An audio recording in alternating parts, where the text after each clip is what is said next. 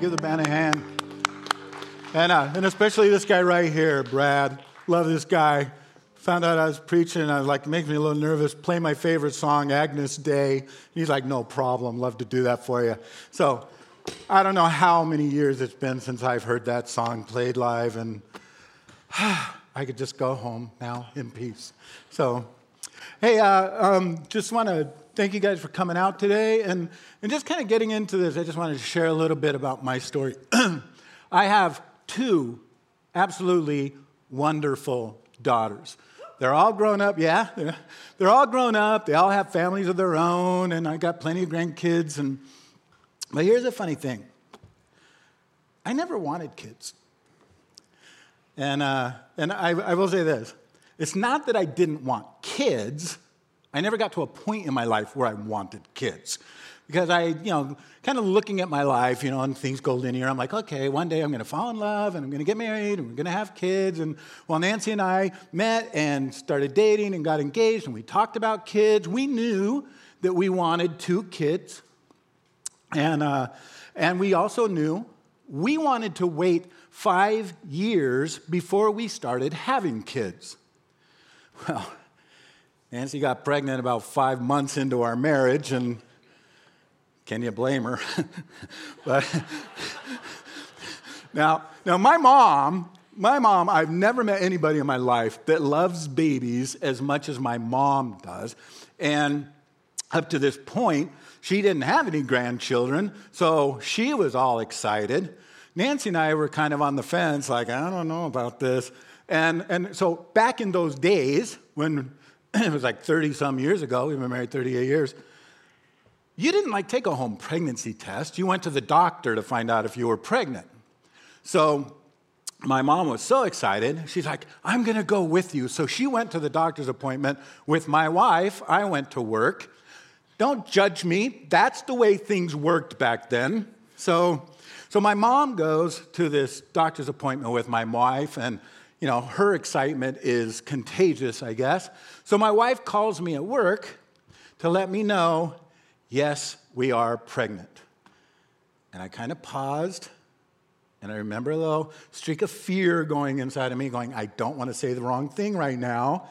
So I was like, Are you excited? And she said, Yeah. And I said, Then I'm excited too. So, so now Nancy comes home, we start talking about babies and we have one on the way and, and just kind of pulling out all of our baby photos and all of our children photos and you know and i'm looking at all these photos and the thing that just kept coming to my mind because my wife was such an adorable baby. She was such an adorable little girl. I kept thinking i don't care. If we if we have a boy that's great. If we have a girl i want her to look just like you I don't want her to be a, a, a, fat little baby with big ears and a bald head, where the nicest thing that people said about me as a baby was, oh, he's got a well shaped head. So I'm just like, I want her to look like you. And so after 21 hours of labor, and they had to do an emergency cesarean, they rushed the baby into the nursery, and I run up to that window and I looked, and I'm telling you, my oldest daughter was the spitting image of Nancy. And I'm just looking there like I was so disappointed because I'm looking at her going, I don't see any of me in her. Anybody could have been her dad. This obviously is a Nancy's baby, but I was just disappointed. There wasn't even like a little bit, right? But then we had another one, our final child. We have two daughters. And as she was growing up, it was like looking in a mirror. I mean, she had not just one or two, she had all of my bad traits.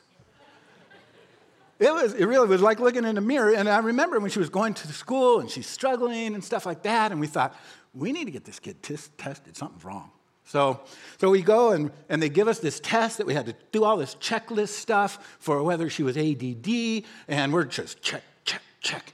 And we get to the bottom of this, and I'm like, oh my gosh, that's been my problem my whole life. I am totally ADD. So I, I forget what we decided about her, but for sure I, I needed some treatment. But Um, but yeah, I mean, she was ADD, right? She was devious. She was sarcastic. She was always had to be the center of attention. And just like me, she grew up to be one of the most wonderful people you will ever know. So, so again, as our kids are growing up and we're watching them grow up, right? We could see in them the best of us as a couple. We could see in them the worst of us as a couple. And whether it's DNA or whether it's nature uh, you know, or nurture, environment, they were us. And I will tell you, after 38 years of marriage, right, my wife has told me on more than one occasion, you're turning into your dad. Okay, but here's the truth I am my dad. I, I mean, there's times in your life where you compare yourself to your dad, but there's like a 25 year gap there. I've always been my dad. I'm just kind of closing that gap, and now, now it's evident how much I'm like my dad. And my kids are like us, me and Nancy. That's kind of where I want to begin this sermon today is, is just, I want to begin this is just being a reflection of someone being a reflection. Because for all intents and purposes, this sermon today is really just a simple gospel message. But hopefully, it's going to bring some insight into what all that means for you, because it was for me. You know, when I really began to understand and really look at what all transpired at creation,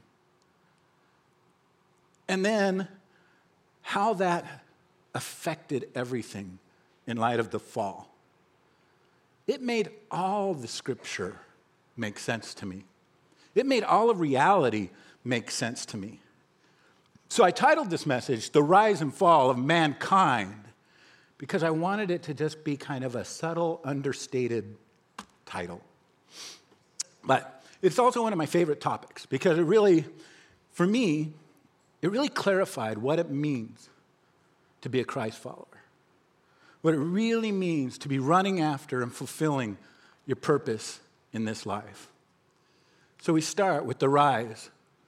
The rise. What happened in the creation story? And I'm going to give you a very brief overview, which chapter one really is a brief overview of the creation story. But there is so much going on here, right? I mean, in the beginning, God created the heavens and the earth.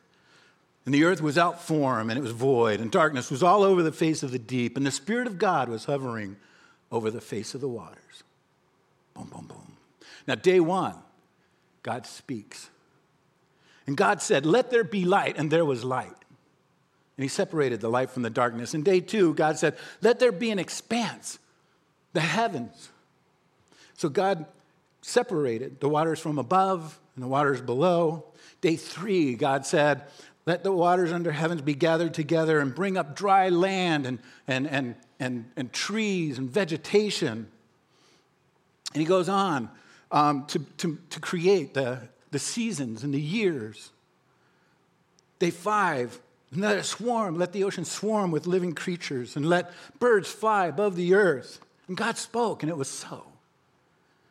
In day six, God said, And let the earth bring forth living creatures according to their kinds, livestock, creeping things, and beasts of the earth according to their kinds. And he spoke, and it was so. And then there is like this pause, and there's like this boom, boom, boom moment, right? In this boom, boom, boom moment, we get introduced to the Trinity for the first time. And we get invited into this conversation that God is having with himself.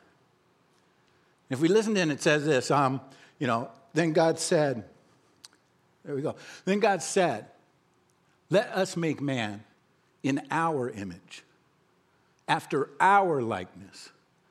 And let him have dominion over the fish of the sea, and over the birds of the heavens, and over the livestock, and over the earth, and over every creeping thing that creeps in this earth. So we get introduced to the Trinity. Let us make man in our image, to be like us. And just a couple of quick dictionary um, definitions. The word image, it's a picture or a reflection of something, like looking in a mirror. We are created to be image bearers a mere image of God Himself. Representative, to be like us, to represent Him. And representative means standing or acting for another, especially through delegated authority. And that's exactly what God did on us. He, he gave us dominion, He gave us rule over creation and placed everything under man's dominion. So, this defines, if you ever wonder what your purpose is, this defines your purpose for which we were all created. We were created to be image bearers, we were created to be his representatives.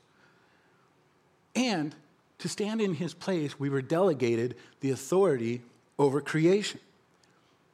Like I said, that is just a brief overview of what took place. And, and so, if you go to chapter 2 of Genesis, it revisits the creation story, but kind of fills in some blanks and, um, and just kind of gives us a little more detail. And we see something really special happening in chapter 2, and that is how he created man. In Genesis 2, it says, Then God, the Lord God, formed man of the dust from the ground, and he breathed into his nostrils the breath of life. And the man became a living creature. And the Lord God planted a garden, and there he put the man whom he had formed. This is such a beautiful picture for me because it's kind of like you're looking at chapter one, and it's like, you know, and he spoke, and it was there, and he spoke, and he spoke, and he spoke. And then here, it's like the Lord God formed man in his, from the dust of the ground. It's like he rolled up his sleeves. He's like, for this, this is, this is something different. I'm going to get my hands dirty. This is personal to me. So not only did he form him with his hands, he breathed life into this pile of dirt and brought it forth. Again, he didn't just speak us into existence, it was personal. So there's definitely something different, something unique going on here. And Isaiah also chimes in a little bit with why we were created. And this really was very insightful for me. Um, about 15 years ago, I was going through a discipleship book. You know, and you, you go through and read stuff and then fill in the blanks. And so I came across a question, and, uh, and it said this it said, Out of God's infinite wisdom and capacity, God designed and He created you. Why? So here it is. This is why God created us, right? So let's take a look at that verse. Um, it's Isaiah 43 7. And it says, Everyone who is called by my name, whom I created for my glory, whom I formed and made. So, what answer do you come up with?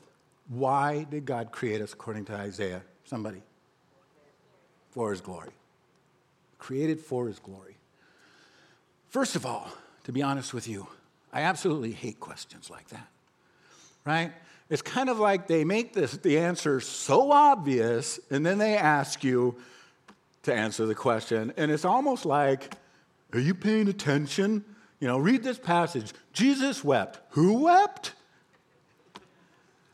I mean, my wife kind of did that last night on the way home from my sister's house in the car. We're driving home, and she's like, Are you listening to me? And I thought, what a strange way to begin a sentence. so, so anyway, we're created for his glory. So there it is, black and white. Great. We can move on to the next question and finish this chapter. And I thought, what does that even mean? What does that mean that we're created for God's glory? And I don't know about you, but there have been times in my walk where I kind of felt like God is kind of this very arrogant being in the sky. He created us to worship Him, He created us for His glory. And to me, right, and I don't know if it was for you, but at that point, for me, I pictured glory kind of like you're your football coach, right? You just won the championship. You throw him on your shoulder and you parade him around, going, Hey, everybody, isn't this guy great? Look what he's done for us. Woo! Isn't he great? Everybody. And I thought, That's kind of arrogant. And I thought, I'll do a study on that. So I started to do a study on glory and what that means. And, and it really came down to this that you take all of God's attributes, right? And there's way too many to list here, but we'll just go over a few. He's unique, there is nothing like him. There is nothing equal to him. He is infinite. He never had a beginning or an end. He's omnipotent, meaning he is all powerful and nothing could overtake him. He's omnipresent. He is everywhere at all times. He's unchanging. He's the same yesterday, today, and tomorrow. He is loving. He is kind. He is merciful. He is righteous. He is holy. He is just. He is good. And I could go on, but you, you take his attributes and you bring them together, and that sums up his character. This is who God is. And his glory is the revealing of his character. We were created to reveal his character to all of creation and to one another. And, and in that understanding, for me, it even made hell make sense. Because my old way of thinking was like when God condemns someone to hell, it's kind of like, oh, well, good for you, God. good for you. He's going to suffer for eternity. But when I wrapped it around this mindset, it was like, okay, yeah, when God condemns someone to hell, it absolutely glorifies him because it is revealing an aspect of his character, and that is the holiness, the righteousness, the justice and it can be a heart wrenching decision, it can be a heartbreaking re- decision, but it absolutely glorifies God. You see, everything was created for His glory. And everything was created for His glory so we could know Him. And He has always made Himself known. Romans 1 19 and 20. It says, for what can be known about God is plain to them, us, everyone, human beings, because God has shown it to them. So, what can be known about God is plain because God has shown it to them. For his invisible attributes, namely his eternal power, his divine nature, have been clearly perceived ever since the creation of the world in the things that have been made, so that we are without an excuse. The universe reveals God's glory so that no one is without an excuse that there is a God. Right? You look at the universe, what do we see? It is like, it's awe inspiring. It is huge. It is creative. There is order in it. There is intelligence in its design. So we're without an excuse that there is a God, but who is this God is a completely different question. So he created us. He created us so that we could reveal him to all creation, who he was, and we could reveal that to one another. But something tragic happened, and that is the fall. Eating of the forbidden tree, the fall. What happened at the fall? Well, mankind fell because we didn't want everything as it ought to be any longer. And so everything was cursed. All of creation was cursed. Mankind was cursed. Relationships were cursed. Everything was broken due to the fall. And therefore, we could no longer represent God rightly. In fact, we made ourselves enemies of God. And this simple but complex choice of eating from a single tree destroyed the proper order of things. And it invited chaos into this wonderful creation that was once good and very good. And I'll say, many people have asked me, why do you think God gave us a choice? I wish He wouldn't have given us a choice. Yeah, I wish that too. But why did He give us a choice? And I've heard people kind of go, well, you know, it's because he wanted us to choose to love him and not just be robots. That's part of it. But I think part of it really is, it really comes down to this. He gave man, when he placed him in the garden, he gave man all authority over creation. But then he placed a tree in the middle of the garden as a reminder of who really has the authority. He gave us authority over creation and just said, Are you content with being subject to my authority? And here is a funny thing or a peculiar thing, two of them, about that tree of the garden of the knowledge of good and evil. Number one, I don't think it was a tree of the knowledge of good. We knew good, right? The only thing that was gained by eating of that tree was that it disrupted the proper balance of things, where God and creation were in their rightful places. The only thing we gained was knowing what all of this looks like when things are not as they ought to be. And another thing I find peculiar about that tree was there was nothing really externally enticing about that tree. There really was nothing externally enticing about that tree. And we'll get to that in just a second, but we all know the story. And if you don't, I will go really quickly. The serpent came into the garden and, and really brought into question to Adam and Eve, really brought into question the character of God, the creator of the universe, the one that obviously they had relationship with, that had blessed them with life and with every need, and everything was taken care of. So when God placed Adam in the garden, he instructed him that he could eat from any tree of the garden except for the tree of the knowledge of good and evil. And if you do, bad things are going to happen and ultimately death. But you have free rein to do whatever you want.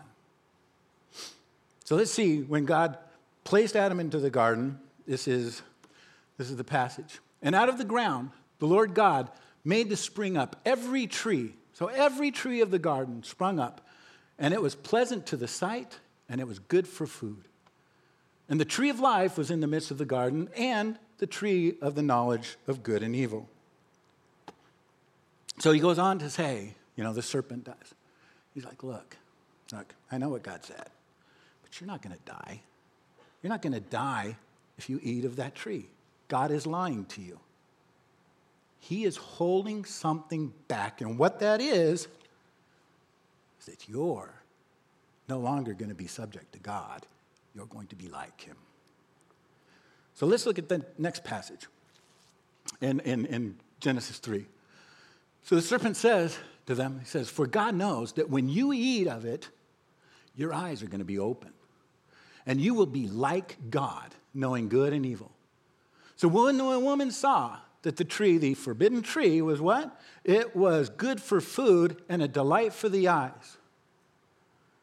And that's exactly how all the other trees were described in the garden good for food, pleasant to the eyes.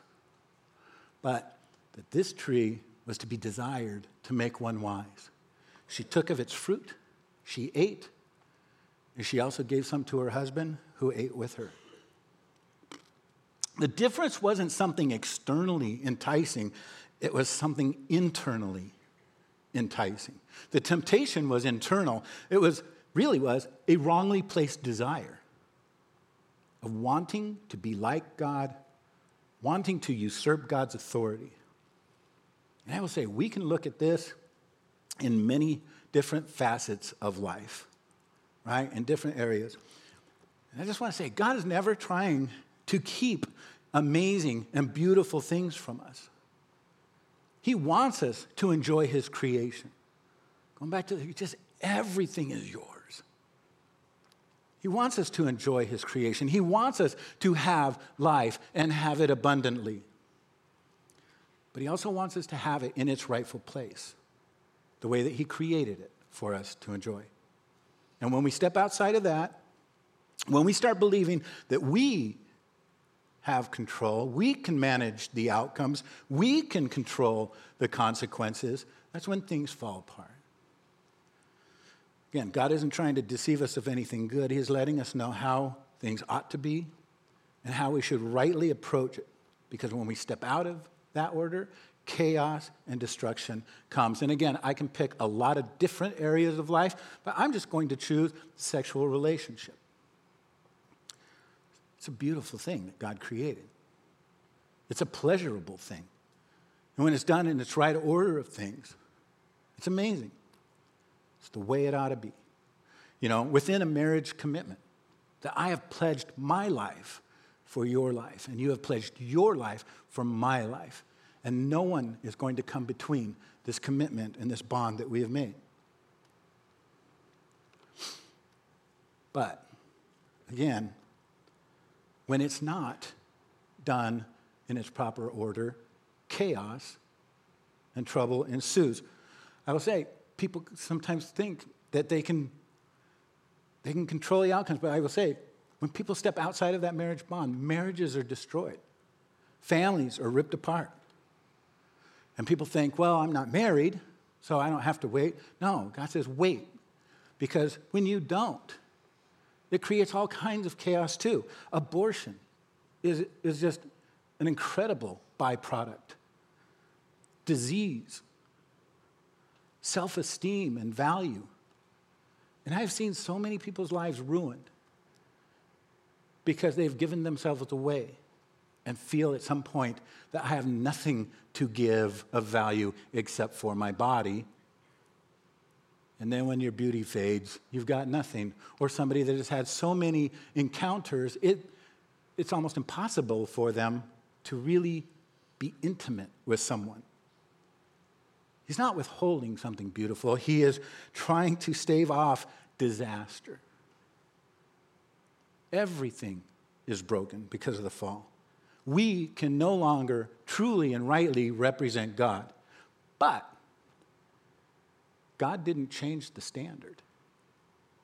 God still expects us to represent Him rightly. The scriptures say in 1 Peter, Be holy as I am holy. And in Matthew it says, Be perfect as your heavenly Father is perfect. So, why is the standard perfection? Oops. Ah, I did that last time too. I don't know. I, where are we? I don't know. Something got messed up. Sorry. I'm not a professional here, people. I'm sorry.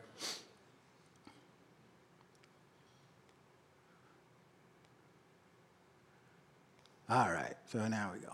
So, why is the perfection still, why is perfection the standard when it's impossible? Why would it be? Because here's the thing we can't represent God if we're not perfect. And I will say, if we fall short of perfection, we have lost our purpose. People use the fall, people use the brokenness and the evil of this world all the time to question the goodness of God, to question God's love, and even to question God's power. And because of evil in this world, people feel empowered to put themselves in a judgment seat and sit and judge God. To judge his character, to, to, to judge his compassion. If God really cared, he would stop this. And obviously, I'm more com- compassionate than God because I question his character. People put themselves in that judgment seat because of the evil that mankind commits. And I'll say, doesn't that kind of confirm the fact that we were created to represent God? Because when we do horrible evils in this world, people question the character of God. And in a twisted way, that shows that we represent Him. And I will say, too, that is why I don't have a problem with evil. Now, I don't like evil, but I don't have a problem with it in light of God's warnings and in light of the fall. God warned us. Everything is good, everything is in its place. And if things get out of balance, it's going to be bad. It's going to be bad.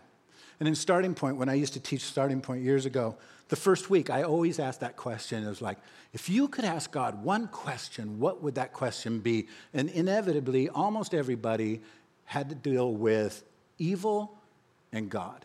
Why does he allow it? Why doesn't he stop it? Something to that regard. But I think we struggle with evil because we have a poor understanding of what the scriptures tell us at its very core about evil, death, sickness, and everything else.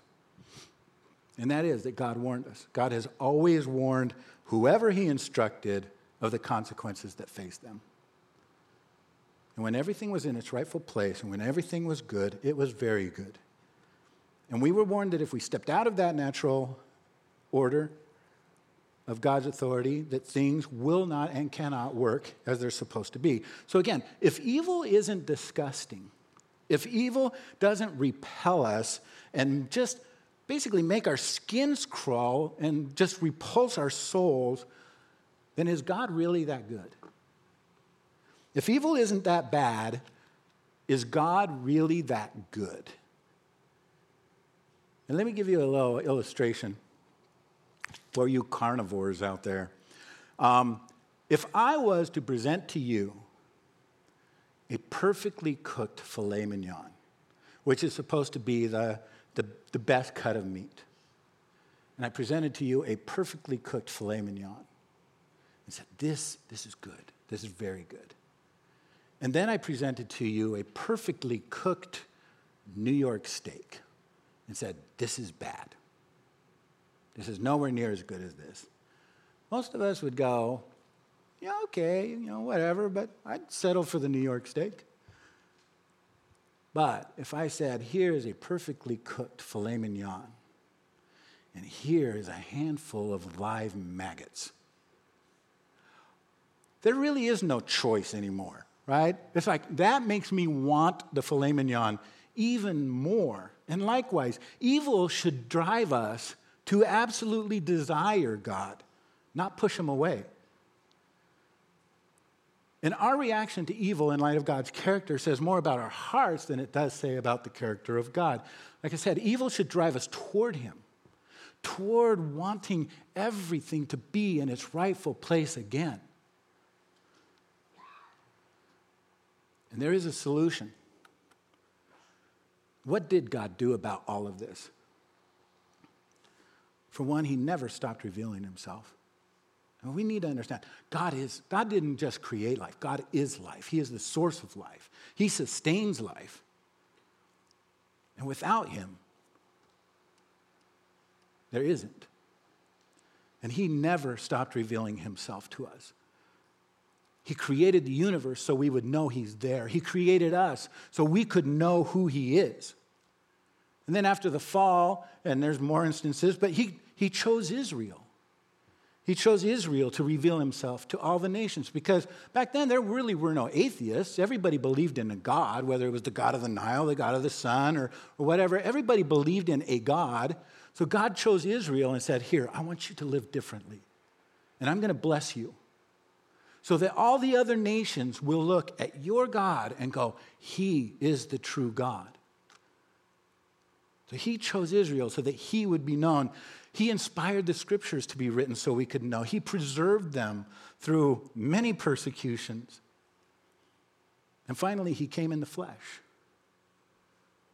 Jesus was begotten so that mankind could finally and truly know who God is perfectly through the life of Jesus Christ. Jesus said, If you know me, you know the Father. If you've seen me, you've seen the Father. And he represented God perfectly. Perfection is the standard.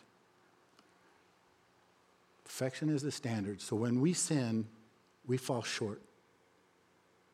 We fall short of that standard. And therefore, we no longer fulfilled our purpose in a sense too. What do you do with a DVD player that doesn't work anymore and doesn't play DVDs? No longer fulfills its purpose, let's throw it in the trash heap. And that's what we deserve because we have fallen short. And then we fall short again. and we fall short again. And then you think, well, maybe I could do something good to make up for my shortcomings. And let's just be honest. If you're only doing the bare minimum of what's required of you, you're not really doing good. You're doing the bare minimum of what is required of you. Perfection is the bare minimum of what is required of you. So, in order to really do something good, you would have to go above and beyond perfection. That's the problem. We can't make up for our shortcomings. So, what did God do about it? For one, He brought two things together that are impossible to bring together. And that is the cross, where He fully poured out His mercy upon us, fully. And He fully poured out His justice. Those things are incompatible. If you're in a court of law and someone has really done you wrong, and you go there seeking justice, and the judge says, You know, I'm in a good mood today, I'm going to show some mercy, you go ahead and go free. You would be incensed that justice was not served. And if that judge said, I am going to prosecute you to the fullest extent of the law, there is no room for mercy. God brought these two impossible things together at the cross where justice was fully served because our penalty was put on Jesus, and Jesus took the, our punishment upon himself. And he gave us mercy. He gave us Jesus' perfectly lived human life that perfectly represented God in every way. And all we need to do is receive that by submitting to ourselves to God, allowing Him to transform our hearts, transform our minds, transform our affections. And I just want to tell you if you haven't given your life to the Lord yet, it really does not matter what you've done. No matter where you are right now, God desires you to come back into a right relationship with Him where everything is in its proper order. And many people simply just want a Savior. They don't want anything to change in their life. They don't want the authority structure to change. They still want to be in control and make the decisions. But they want all the blessings and forgiveness and everything that comes with being a child of God. And I'll say, if, if all you want is a Savior, Jesus is not your Savior. He has to be your Lord as well. I just want to just tell you, just quit fighting it. Quit fighting over the rightful authority that belongs to the Lord, and including your life. The Bible is clear that those people who have not submitted the authority back to the Lord are fighting against God and are his enemies. I also want to say this giving your life to Christ isn't saying that you've got everything figured out and that you're confident that you can live up to everything that was said here today. But what you are promising is that you're going to wrestle with this story for the rest of your life. That you're going to wrestle to keep God as the authority in your life for the rest of your life and to the best of your ability. And even though we will not live this life out perfectly. God declares us forgiven because of the cross. And because He sees us for who we really are. He sees us for who we really are. And you can have confidence in that. Because here's the thing when I look at my life, I know my shortcomings. My wife doesn't think I have any, but I really do.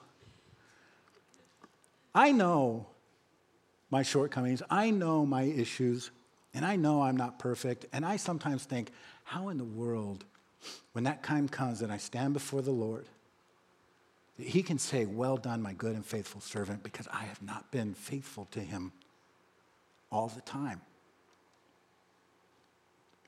But the reality is, I see time linear. I see myself right now in this moment of time with all the struggles and everything else going on in my life and all my flaws. God is outside of time. He sees the finished product. This is part of the process. He knows who I'm going to be when I'm standing before Him, clothed in the righteousness of Christ, and all my sin has been dealt with. And it just kind of reminds me as a dad, you know, when you take those training wheels off the bike for your kids and you, and you give them a little push, and they go about 15 feet down the street and then they fall over and start crying. And as a dad, you hover over them and you go, You're a horrible kid. You're never going to learn to ride a bike. We should just throw the thing away. No, that's not what we do. We pick them up, we brush them off, and we gently give them another push. Because we've been there, we've been through that, and we know that in a couple of months from now, we're going to be yelling at them to slow down, quit making those jumps, and you're going to hurt yourself, and they're going to be whipping around the neighborhood in no time because we know what the finished product is going to look like. That's how God deals with us. We're not perfect. We're not going to be perfect, but we're trying. And when we fall over, God picks us up and He brushes us off. And He goes, I know you got this. I know how this is going to end. So, again, if you haven't given your life to Christ, all it really is is just saying, okay, I'm tired. I want you to have the authority. I want things back in their rightful place, and I will fight for that for the rest of my life. And if you have given your life to Christ and you struggle, but, but you're struggling, that's the thing. You haven't given in to sin and just embraced it, you're struggling through it. Well, you're the kid on the bicycle, and that's brushing you off. And one day he's going to say, Well done, my good and faithful servant, because of your faith in the work of my son. So if you just want to pray with me right now. Oh, Lord Father God, we humbly come before you because we know we really can't do anything about our situation except fall on our knees and ask for your forgiveness and ask you to take control of our lives and that we truly want to follow you. We truly want to represent you rightly in every area, in every relationship of our lives. Lord, just give us the strength to continue. And give us the strength to continue the fight. And let us follow you each and every day. In Jesus' name, amen. Thank you. Amen. Thank you, Pastor Brent. Will we give, it a, give him a round of applause? He's up here sweating. Yeah, if you don't know Brent, um, it could be like 40 degrees outside. He'll be sweating still. It's not hot, it's just he has a malfunction. I'm just kidding. Thank you, Brent. We love you. And that was fantastic. So, if you're new here, I want to welcome you. I want to say thank you for joining us a day after Christmas. I hope today felt like Christmas for you. Um, hopefully, you get um, presents today, even just for being here. I don't know that that's going to happen, but I hope that's what happens for you. If you are new here, go ahead and fill out this orange card. It says, I'm new here. And what I'm going to do with this, you fill out the card, put all your information. I'm going to spam you for the next couple of weeks. No, I'm just kidding. We won't spam you. That takes a lot more work than I want to put into that. But we will recognize that you did this. We want to uh, at least say hi, introduce ourselves. We want to get to know you, and we want to um, really be friends and family with you. So we will reach out to you at least once, and then we'll call it good for there. And, and then if you don't reply and you ghost us, we won't be offended. That'll be okay. Um, so if you're new here, again, welcome. Also, for the youth, a lot of you are sitting over here. I'm glad you're here. Yep, you're not sinners today. Good job. Uh, I will see you guys next Sunday. We will return to youth, and uh, that that Wednesday after. We have two new series. You're going to love it. And if you don't love it, you're not allowed to come anymore. You have to pick a different church. For the parents of those youth, I was joking about that, by the way. For the parents, we have something great that's going on in January. January 22nd, there is a parents' conference. These speakers are key speakers. They travel around the nation and speak about parenting. Look, if you're a parent, get the help when it's offered. It's not often that we get speakers like this to get to come to our church and, and teach us on things. Some of like these are some of the foremost experts in the world on, on parenting, and your kids would truly love it if you become a better parent. So make sure that if you can, that you do attend this parent conference, January 22nd. That's a Saturday. You do need to register for that, um, so make sure you do that. And then finally, we have our next series. I don't know if you've ever had this, but have you ever like been hearing Pastor Greg speak and, and, he's, and he's preaching, and you're just like, I wish I could just choose the questions that he's going to answer, and I wish I could choose the topics and everything that he's preaching on. Has anybody ever wondered that? Pastor Greg's watching. Okay, nobody. Well, you get to do that for this next series. You get to be part of this next series. So, what I want you to do is there's a card, it should have been on your seat, says questions and answers.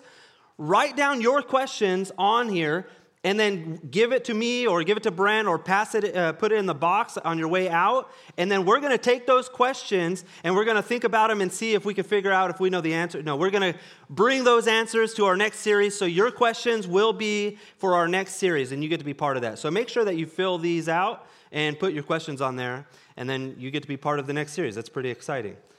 All right, well, that's all I have for you today. So I'm going to pray for you, and then you all can, you, you can have a wonderful rest of your year. I'll see you next year. Let's pray. Father, thank you so much for everything you've done for us. Thank you for Christmas. You gave us the greatest gift we could ever ask for, and it wasn't coal.